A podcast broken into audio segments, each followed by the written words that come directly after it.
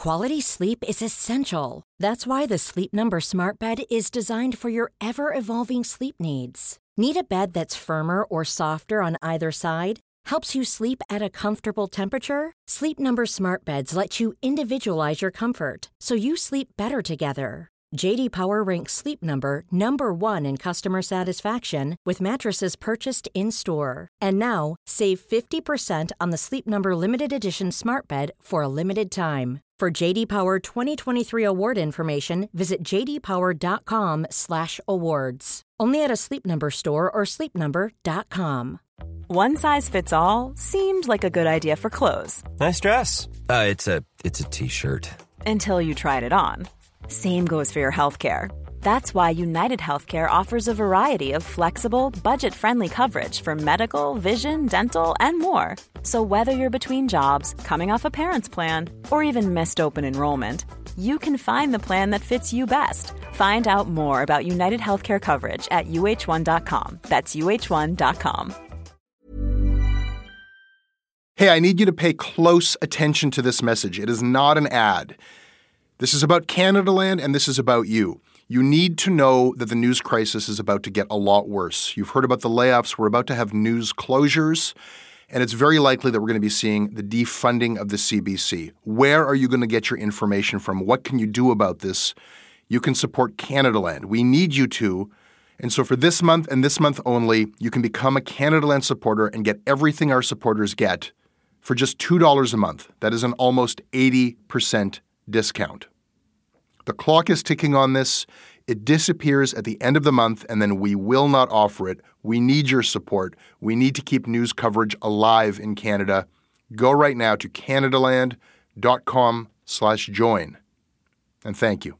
This episode is brought to you by the Center for Addiction and Mental Health here in Toronto. Cutting edge, state of the art, compassionate facility. Right now, it is Mental Health Awareness Week. This is the time when they need you most. This is the time when you can make a real difference when it comes to doing something about the mental health crisis and the devastating opioid epidemic, the overdose epidemic that we're currently experiencing, losing 20 people every day. They need your help. Donate at camh.ca slash Canadaland to help CAMH treat addiction and build hope.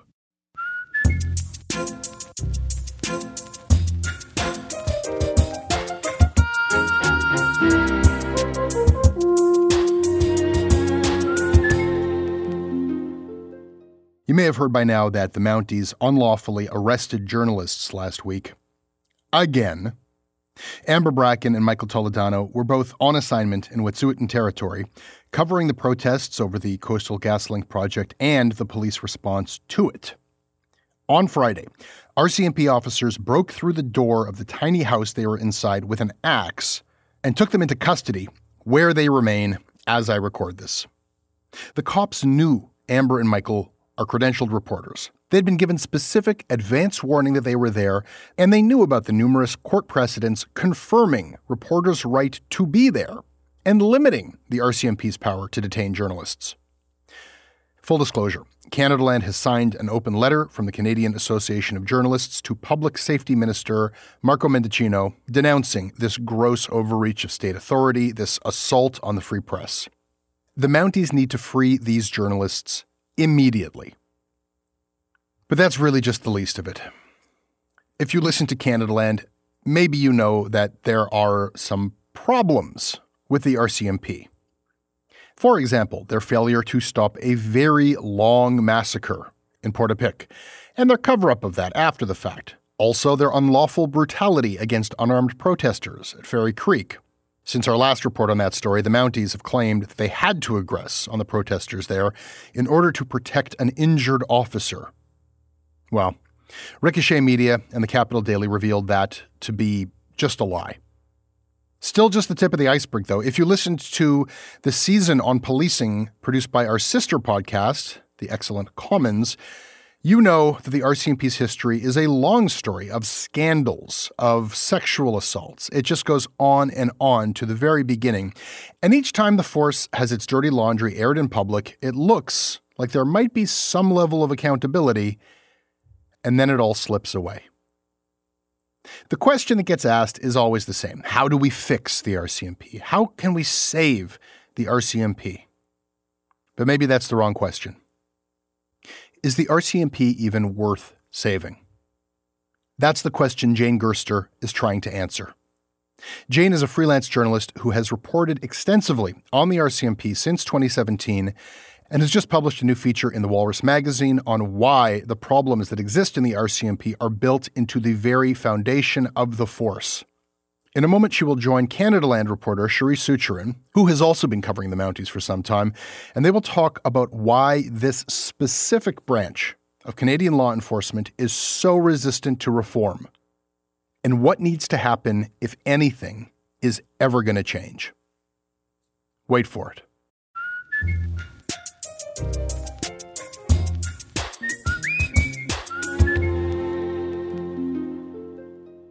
This episode of Canadaland will be listened to by 40,000 to 50,000 people, the vast majority of whom aren't paying for it. Most people who listen to this show don't pay for it. And if you're hearing me say this, you're probably one of them. Because the people who pay us to make Canadaland, they get a premium fee that doesn't have this on it. And what I want to say to you, if you are one of those people who listens to this show and doesn't pay for it, welcome. you are welcome here. That's part of the idea. That's that's how this works is that the people who pay for the show are paying for the rest of you to listen to it. They want you to listen to it. We don't paywall this show. We want to have as many listeners as possible. We want our journalism to have as much impact as possible. You are welcome at this party. You were invited here. Please don't leave. But like any party, I don't know, bring a bottle of wine, you know? If it's a dinner party, gonna have a good conversation Bring a dessert, bring a salad, bring something. Do I have to tell you this? You bring something not just because that makes it easier to host the party, but so that you feel better. You don't feel like a schnorrer. You're not just coming and enjoying everything and taking. You leave a little something. It's a gesture. You feel better at the party because you brought something. If you listen to Canadaland, you could be listening to any other podcast. There's lots of good podcasts. It's your time, it's your life. You're choosing to spend a portion of it with us, with me, with this show, with our other shows. And we're super grateful just for that. But come on, you know, pitch in a little just so you feel better about the exchange. There are other analogies I could use. Sometimes I feel like I'm a busker and I'm on the corner with my acoustic guitar and I, I don't know, I'm, I'm playing uh, Knocking on Heaven's Door. Okay. People seem to like that one. Most people don't. Most people just walk past me as I play my acoustic guitar on the street corner. But not you. You love knocking on heaven's door. I see you grooving out to my sweet, sweet acoustic guitar tunes every day. And, you know, I love that. I love seeing you there. I wouldn't be playing this if people didn't enjoy it. That makes me feel good too. But you've been coming here every day and just swaying back and forth, really grooving out. And it's getting weird because you haven't reached into your pocket yet. For your sake, for your comfort, as much as mine, come on, throw a little change in my case. And I'll tell you one more thing, because I know that there are some of you listening to this who are saying, Jesse, I've heard this before. I've heard this shtick from you before. You made that same comparison to the dinner party, bring a bottle of wine. You said that last year. You said that the year before last year.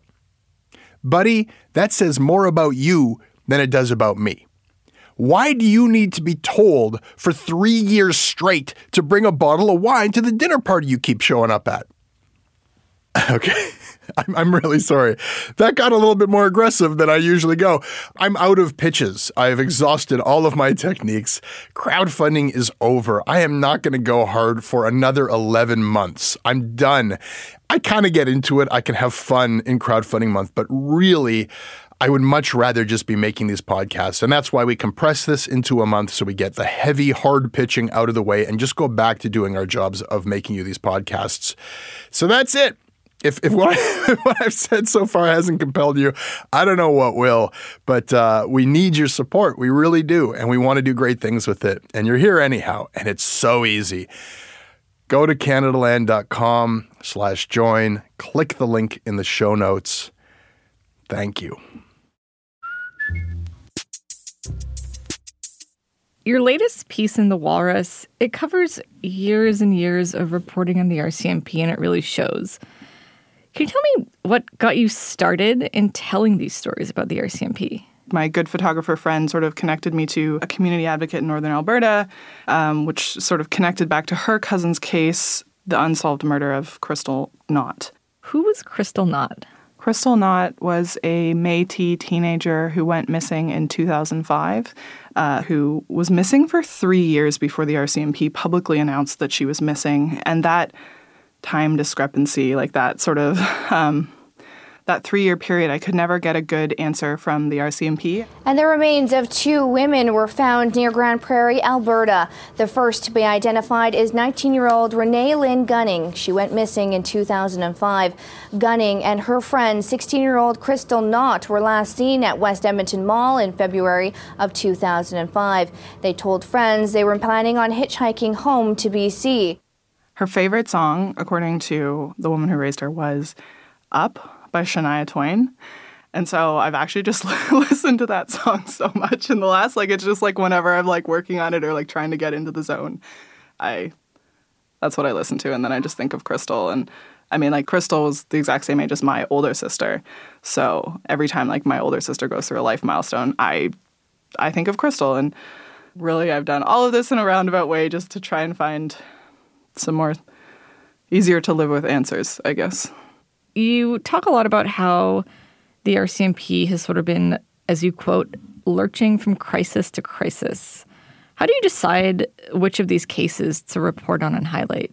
It's a hard question to answer because it's a little bit gut at this point, but I am looking for cases that illustrate the bigger issues because, you know, sort of the established premise through so many of the reports and sort of the expert inquiries is that the paramilitarism of the RCMP is a problem impacting everything that happens within it. So I look for cases where you can see that because I think that's a really hard concept. It's it's not as easy a concept for people to see as like, you know, we know they didn't use this alert. We know they didn't do this. It's sort of harder to be like, well, what is the impact of the structure on the culture and how did that then impact these people on this random day and whatever. Like it's not a it's not a simple concept, so um, I look for those cases. Yeah, I'm glad you touched on this idea of the RCMP as this sort of paramilitary force. And I did want to talk about that. It's a big theme in your Walrus piece. And a lot of the issues with the force, you argue, have been baked in from the beginning as this paramilitary force. Can you take me back to the creation of the RCMP, formerly known as the Northwest Mounted Police? In eastern Canada, Prime Minister John A. Macdonald is raising money for a transcontinental railroad.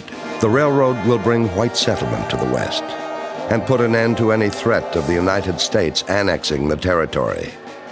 But first, he must get rid of the whiskey traders and make a lasting peace with the Indians.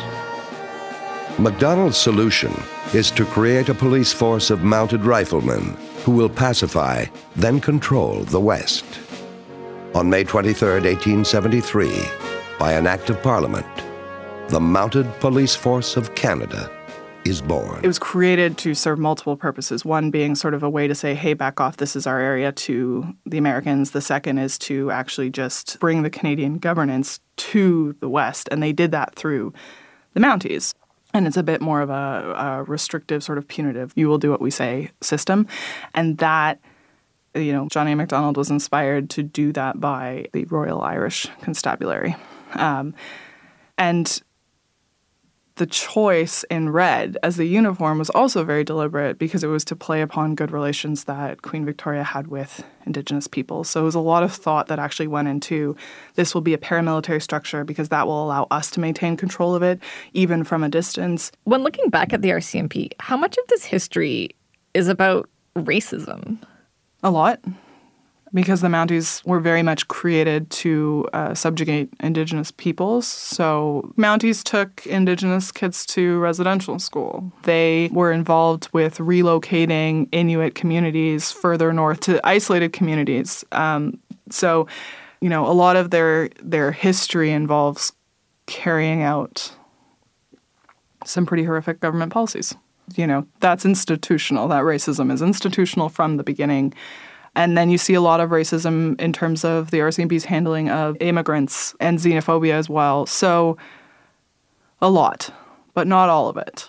And so I understand the RCMP or Northwest Mounted Police, as they were called, played a really big role with the pass system on First Nations. Can you tell me about that? Yeah, I can tell you that the Mounties didn't think it was legal. And, you know, so they raised concerns about that. But ultimately, the government said, no, this is what we're going to do. So that's what they enforced, you know, and for a time, the government actually moved the Mounties under the, you know, under what was at the time the Indian Affairs Department. So, um, so the Mounties were directly under Indian Affairs for a while. Yes. Wow. People seem really surprised about that, or they'll frame it as like, as you argue, as you say, as you assert. And I'm just like, no, it's actually just, it's in Macdonald's letters, it's in the document. So, um, yeah, it's not, you know, it's a very, it's a really well known history among a lot of people, just not the general Canadian public. Right. How did the Mounties go from this body under Indian Affairs to this national police force known as the Royal Canadian Mounted Police? Basically, it's, you know, it's an evolution. So you use them a lot to settle, and then once the job of settling is mostly done, some of them went abroad with the Boer War, and then some of them went abroad with World War One. But World War One and sort of the influx of immigration leading up to that led to a lot of Mountie work monitoring people. Essentially, they went from subjugating indigenous peoples and clearing the plains to monitoring the movements of immigrants and, and spying on them. And then in the aftermath of the First World War, there's just a lot of demand for their spying and a lot of unrest. And they're able to to argue for it. But like essentially the Mountie Commissioner of the day wrote his memos and this was the future that he wanted and he articulated it very powerfully in the aftermath of the Winnipeg general strike and the federal government was on board. Right. Particularly interesting what you're saying about surveillance, which is something that um, has been discovered to this day. The RCMP are still doing. I mean, I personally had no idea all of this information about how the RCMP got started, and I have reported on the RCMP for several years now. So I think this is kind of surprising, and it's so different to this idea of the RCMP as these symbols of Canadian identity. How did the police force manage to work its way into the Canadian psyche in the way that it has? Fiction novels and films. Fiction, fantasy. More than a hundred movies have been made celebrating the prowess of the Mounties. These men and women are some of the newest members of the Royal Canadian Mounted Police, also known as the Mounties. The RCMP is Canada's federal police force, known worldwide for their iconic scarlet tunics, referred to as the Red Serge. Each cadet gets fitted for their tunic about halfway through their 26 week training program. It's a really exciting moment, It makes you very proud to be here. When you put it on, you feel pride. I cannot believe it when I saw myself in the mirror. From early 20th century novels all the way to Netflix, you may find it difficult not to trust the officer in red. It is an image recognized all around the world the scarlet uniform and Stetson hat of the Canadian Mountie. Well, CBC News has learned that that image is going to be marketed by a U.S. company, the Disney Company. There's been a lot of really great academic work on this uh, that people should absolutely read. Uh, one of the more recent ones is by historian Michael Dawson, who did the Mounties from dime novel to Disney. And it started with dime novels. Like it started with these stories about Mounties, and they were always white, English speaking people who often like reclaimed their identity in the woods of Canada, you know, by helping Indigenous peoples who were always painted as in dire need of intervention by them. And it's these like these sort of romance adventure novels, and they're very compelling to people, and they tell stories that all exist in the same world. So it's consistent enough that it can feel like nonfiction like that it can feel like truth. Because if in every story the mountie is this good guy and he looks exactly like this and in every story he's always doing this and that's always the bad guy and that's always the good guy that becomes very compelling. And when you know and then the mounties were able to at moments really lean into and develop develop that image. So this image it's something that a lot of canadians believe in. Has that changed your approach to how you tell these types of stories yeah. Because, like, I think about like who I imagine my target audience to be, and I imagine it to be people who do not know this history. Mm-hmm. I'm not writing for the people who already know it. I'm not writing for the people who've lived it.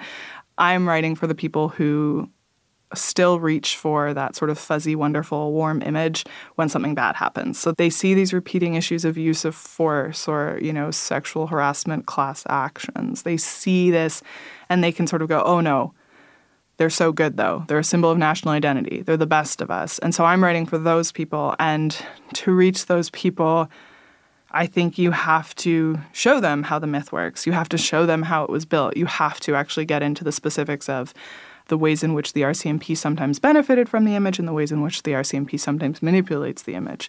Because I think once you understand that, it's easier to spot it yourself when you read any sort of story about the RCMP. Like you can start to sort of see how it factors in. Mm-hmm. How would you say the RCMP manipulate their image? There's a lot of protection of the image, and like even on like the 1990s show Due South, there was a Mountie who like consulted for that, and you go back to the 1920s, and the Mounties are like actively there consulting on film scripts to like shape how people see their members in fiction. Like there was like a UFC guy, I think it was UFC, who used the Mountie as a name and they like intervened to make him stop because it like wasn't good with the reputation. Quebec wrestler Jacques Rougeau's early 1990s villain, the Mountie. Introducing the new Intercontinental Champion, Hitman Eat Your Heart Out! And you, Piper, you bring your skirt to Royal Rumble on Sunday, because I guarantee you that's the only thing you're gonna leave the ring with! Who marches into the ring uh, to do battle carrying a cattle prod. Well, this is not the image that the RCMP wants circulating in the public, but the RCMP realizes there's not much that the police force can do if uh, an international company decides that they want to use the image in ways that the RCMP doesn't like. And that convinces the RCMP that it needs to find a way to try and control the use of its image. Rougeau, now retired, could not wear his full costume or use his popular character's name while performing in Canada. The public enforcement of the RCMP's image was underway. The Walt Disney Company spent the rest of the 1990s managing licensing rights. Going back to some of the problems that you've highlighted with the RCMP, and I do want to touch on maybe the biggest case when it comes to RCMP failure, which is the Pickton case. In December of 2007, Robert Pickton was convicted on six counts of second degree murder. The Vancouver Police Department's report on its missing women investigation has been made public. The document confirms women's lives could have been saved, but a series of mistakes and omissions by police investigators failed to interrupt Robert Pickton's murder spree. It's disturbing enough to see Robert William Picton questioned by police 12 years ago. Even more chilling to know afterwards he just walked away. I mean, they can say their story all they want, but what does story mean? If they were women from SFU or UBC or exchange students, they would have acted upon it totally different.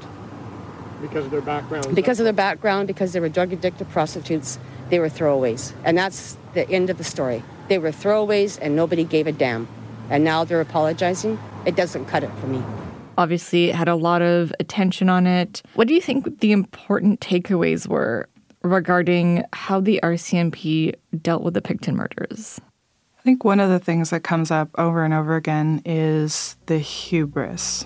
Just this like Mountie idea that they know best, that they're the best at their jobs. And you see that come up in the ways in which, you know, people coming forward to say someone is missing, you know, this bad thing has happened, are dismissed, or, you know, all sorts of other reasons are given you know, one of the things that I wrote about in the Walrus piece was the time when Pickton was arrested for attempted murder. It was later downgraded and dismissed. But you see after that, like, there's a Mountie who actually thinks he's the most realistic person in the serial killer investigation and it doesn't go anywhere. Like it doesn't go anywhere. And you have the Vancouver police saying, you know, like this is our suspect, but this is your jurisdiction. And a lot of the summary reports and, and sort of the inquiry documents that looked at it show this inconsistency or this poor quality investigation, like not enough questions, not enough probing, not enough actually taking someone up on an offer to search his farm. Like he offered to let them search his farm and they didn't go. And then in the end, a weapons charge and a guy goes in and he finds the evidence and you get that serendipitous discovery and that's certainly a parallel that people have noted to Portapique and the gunmen and you know the Mounties running into him at the gas station and shooting him. Like it just there are some parallels that make you sort of question what the instructions are that people are receiving, like what the institutional priorities are, and that also fits into sort of a basket of bigger issues, which include reports over and over again about how they are stretched too thin. They're doing too many jobs and they're not all being properly trained for those jobs and they're being moved around. And all we ever really seem to get from the RCMP as a response is, you know, like, no, we're on it, they're trained, we're working on it. And you know, my own personal reporting perspective is that you have to earn people's trust that way by showing them that, you know, if you're saying trust us, you have to have earned that with your record, and that's not really borne out in their record. And so I think that's where some of those repeating failures in cases like Pickton and Portapique really stand out to me.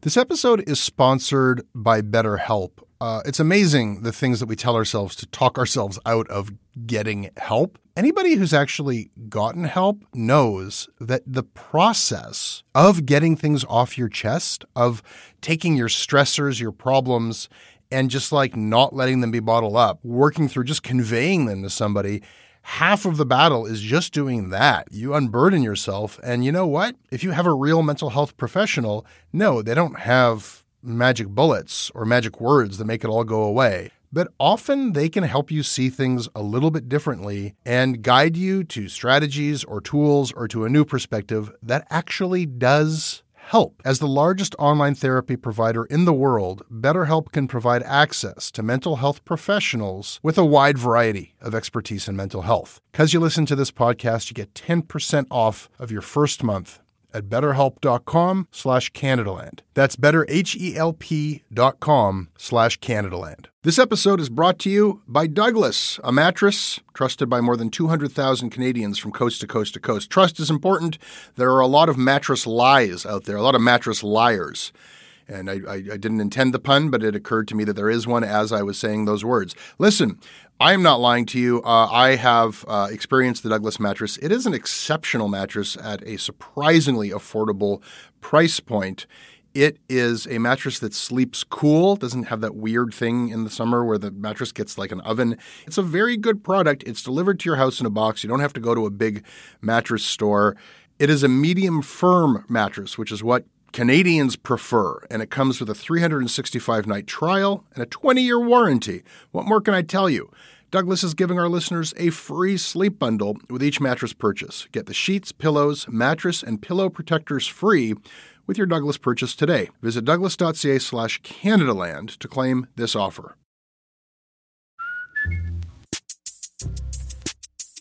Something that was in your piece that really struck me was when you spoke with uh, Rob Gordon, can you tell me who is Rob Gordon? Rob Gordon is a former police officer and longtime criminologist at Simon Fraser University who is very heavily involved in the issue of policing reform in BC, particularly with respect to the RCMP. He's a pretty heavy critic. And I quote, he said, the RCMP saw themselves as being cock of the roost, and these municipal forces were lesser mortals.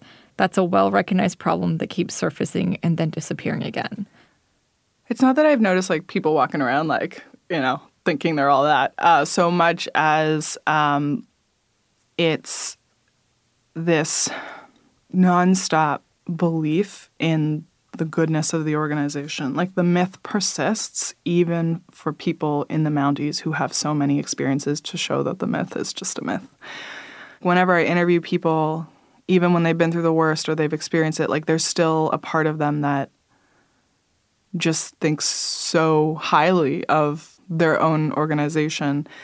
And that's what they're taught. Like they're taught they're taught the myth just like the rest of us, and yet they're also treated very poorly, as many reports have shown, by their own employer. So it's a weird, it's a hard mental thing to unpack where you're like, you feel very poorly treated as a member, but at the same time, like you've been fed this like we're so great at our jobs. And with this case, I mean, obviously, there's so much controversy about it. There was um, so much criticism that it garnered.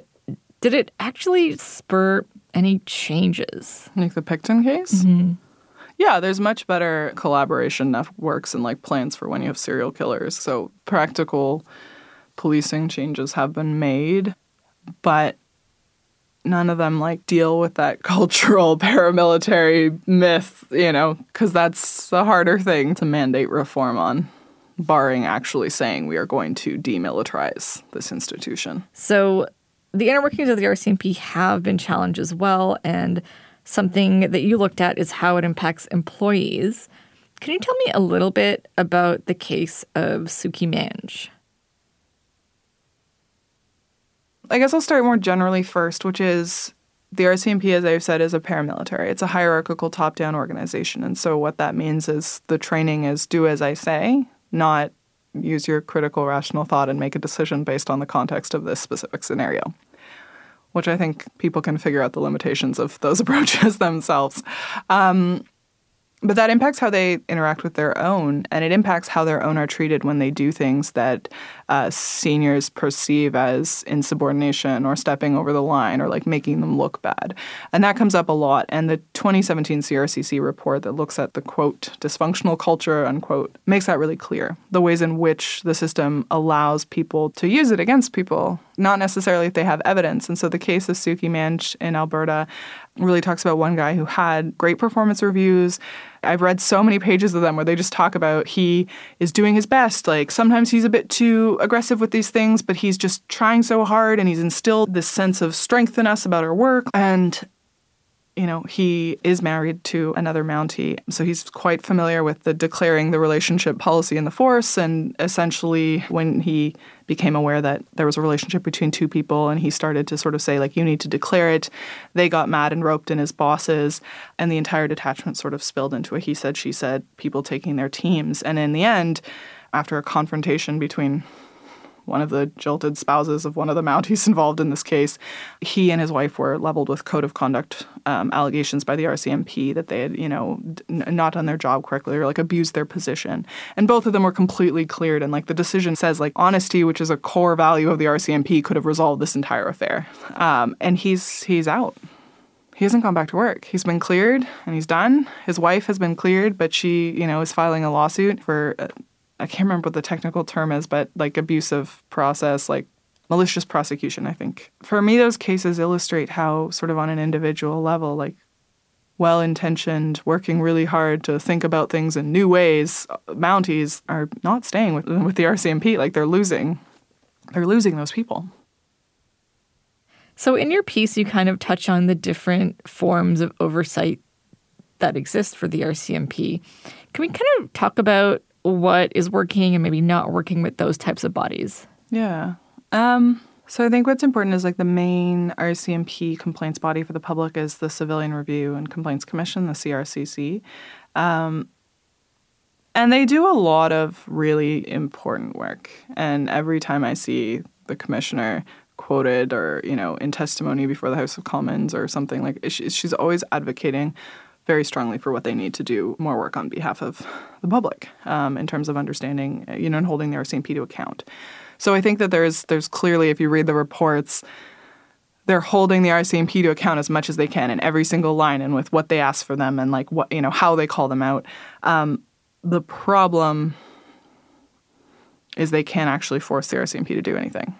They can't actually say like you must change this, and you know, the RCMP shows signs in some of their more recent reports, one of which I talked about briefly in that piece, of not even being willing to like good faith engage with the process. So, how effective those processes are going to be in a decade, we'll see. The RCMP has a union now. We'll see how that also factors in. Alberta's considering, you know, leaving. Surrey's working on it. Like all those things are sort of at play. Yeah. So on the show, I've reported extensively about Fairy Creek and how RCMP actions against protesters, against media, have been dealt with. And something that really struck me and what I kind of realized doing that reporting was that the bodies that we have, at least to my knowledge, including the oversight bodies, the complaint bodies, the media, if you count the media as a check on police, they really don't seem to be able to actually do anything or change anything. Does that feel true to you? On a pessimistic day, yes. um, I try not to be pessimistic when I actually write, but I am very in most of my other interactions. Um, I sort of go back and forth. I don't really know that I live in one, I inhabit one space for too long. Um, I think there's like a Martha Gellhorn quote where she talks about how the people who never get justice, at least the justice you can get is someone writing very clearly what happened to you. And I think that all of those organizations do their absolute best to do that. Like we've had so many commissions over the decades, you know, court cases and stuff that have just really pushed to broaden the national understanding of what it is to be a Mountie and to be policed by a Mountie. And I think we're moving somewhere. Like I think we're moving somewhere. I don't know that I always know where we're where we're going, but like I, I do think that they can make change because they are leaving a really strong paper trail of just of outrage and and and a roadmap to accountability. And so I have to think that that counts for something, but no, I feel not very hopeful about what these organizations have accomplished, except for they very clearly left a roadmap that many people are picking up and using to try and tell these stories. Can you tell me quickly what the YVR 4 is? Yes, that's the four Mounties who were involved at the Robert Dziekanski tasering at the Vancouver YVR airport uh, in 2007. On October 14, 2007, Polish immigrant Robert Dziekanski was tasered by the RCMP at the Vancouver airport and died. The officers tasered Dziekanski after he began behaving erratically in a secure section of the international arrivals area, yelling and throwing items against a plexiglass wall. However, before that happened, Dziekanski spent nearly six hours wandering around the secure customs area of the airport without being noticed by anyone from the Canada Border Services Agency. Oh. The last moments of Robert Dziekanski's life were recorded in this video in 2007 at Vancouver International Airport. A video that provided a starkly different account of what happened than the officers involved. Two were convicted of perjury, an RCMP spokesperson died by suicide, and an inquiry led to questions about tasers and the establishment of the police watchdog, the IIO. In the fall of 2007, Constable Kwesi Millington was barely out of RCMP training. The night he was one of four RCMP officers responding to a call at Vancouver Airport, he had never used a single weapon in his kit.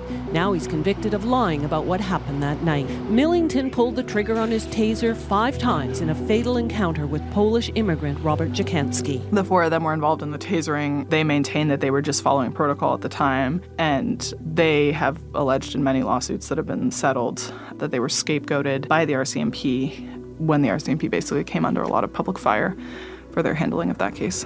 You have been reporting on RCMP for a long time, and it shows. But you're not the first person to try to get at these major issues that the force is grappling with. I mean, what have you learned from the people and the reporters who have taken this on before? Uh, I've learned the value of doing enough reporting so that you can say what you mean.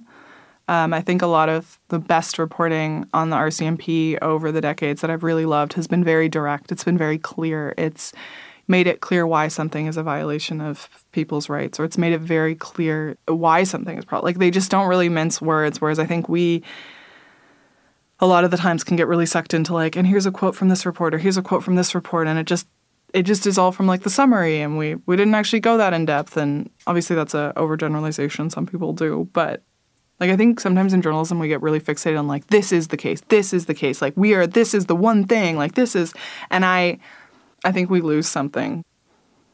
You know, like this is the reporting on this issue and it's just like no, actually we all need to be doing this reporting and we need to be doing it from many different angles and we need to be trying to really clearly explain things to people and we need to we need to read the reports like page by page because the summaries of some of those reports like don't even touch some of the issues within them. We have a treasure trove of very specific information that helps us understand how the RCMP operates, how it thinks, like how different parts of the RCMP interact with one another. We have all these examples and we don't we don't incorporate them into our work. We allow our work to sort of be positioned, I think, as this is the, this is the scandal. And in doing so, I think you inadvertently distort the fact that one scandal, even if it's very different from another, there's so much similarity in how we got there. So that's really all I want is more people to understand the way in which the culture and structure of the RCMP impacts the promises they make and how we should be evaluating those promises. Like, should we be putting stock in them? Should we say this is momentous as it is? Like, you know, how much is an apology worth if you just then keep repeating what you were doing, right? You know, in this question of reform, there's one thing that really comes up, and it's the Portapique incident. On the night of April 18th, 2020, Portapique, Nova Scotia, a village of about 100 residents on the Bay of Fundy, became the starting point of what would become a shooting rampage. I walked up looking for my brother with flashlight. And I could see a body laying on the side of the road. As I got closer, I could see it was my brother. I got one more step closer. I could see blood, and he wasn't moving. I shut my spot, my shut my flashlight off. I turned around and I ran for my life. So there's a structure fire. Uh, there's a person down there with a gun. He was in possession of a fully marked and equipped replica RCMP vehicle and was wearing a police uniform. How in the hell is he not a red flag? Little did I know that would be the last kiss I'd have. This is a series of 22 homicides. They failed to give the public the information they needed to stay safe. They failed at that. Families whose loved ones were killed by a gunman in Nova Scotia are taking legal action now against the RCMP. They're launching a proposed class action lawsuit over how the force responded to the shootings and how the Mounties have been handling the case since. There is this public inquiry that's happening. Do you think it has the power to compel or impact changes to the RCMP? A lot of the impact of these inquiries seems to be in, um, driven by public rage. If it's an issue that the public glums onto, then it becomes an issue that the federal government has to deal with. And that, like when I started this, I used to worry that the problem would be solved before I finished my book. And and every time there was like a really bad headline or like a new expose or something, I was like, this is the one. This is the one that's going to be the tipping point for the Canadian public. And nothing has been. So personally, I don't count anything out for its possibility to affect change, but I think the evidence is pretty clear that if you don't actually change the structure, anything you do change is constantly fighting an uphill battle against that structure to be impactful. So, yeah, maybe it could do something really great that helps, but how much is that thing that the Portapique inquiry decides going to be able to actually accomplish if you haven't changed the hierarchical top down way in which the Mounties operate? I don't know. I, I, it's hard I think it really depends on what actually succeeds at making the problem feel like something that urgently needs to be addressed. I think it's very hard when it's such a big organization and an issue that's happening in, in Nova Scotia is different from BC and, and to corral it all together is tricky when you're also trying to sustain readers' attention. There's a lot of hope and rage in the families that are affected, I think. Um, hope in terms of getting some form of justice through this inquiry and you know the rage happening because of the things that they went the horrible things that they went through in Portapique do you think they will get the justice that they want?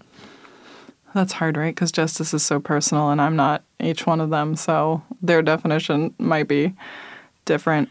I mean in recent years there's been a lot of calls to defund the police or get rid of police forces. So when it comes to rcmp do you think we should throw it all away, start with something new? Or do you think there is the capacity for reform? So I, these are questions that I usually ask other people, not myself. Um, and I, I would say the answers that I get when I ask people are very different. Um, some believe it can be reformed, some do not. Some very much would like to see it completely like spread up so that you don't have the RCMP operating both locally and provincially and federally, um, so that you have it sort of have one one uncomplicated, non-competing master. And then you know, there are those who want it gone entirely. And there's a lot of options for what we can do, you know, what reform could look like. But we've been boxing ourselves into this like tiny sense of like, you know, this committee, that committee, whatever, when every single report has said you need to change the structure. How you do it, people have different thoughts on, but we have to think bigger because that's what the experts that we have paid so much money to over so many decades have told us over and over again. Doing anything within the structure will not impact much if you haven't changed the boundaries within which they're operating. That's kind of all of the things that I wanted to touch on. I, I just wanted to say thanks so much for sitting down with me. No, thanks for having me. And thanks for reporting about the RCMP.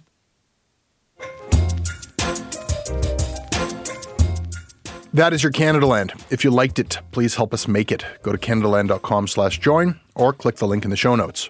I can be emailed at jesse at canadaland.com. We're on Twitter at Canadaland, and our website is canadaland.com. Uh, there's a whole podcast network that you'll find at canadaland.com. Uh, lots of great shows publishing excellent episodes all the time. Subscribe to them if you haven't yet. This episode is produced by Cherise Seucharan and Tristan Capacchione. Our senior producer is Sarah Larniuk. Our managing editor is Kieran Oudshoorn. Our theme music is by Socalled, and syndication is by CFUV 101.9 FM in Victoria. Visit them online at cfuv.ca. If you like this show, all I'm going to say for a while is please support it.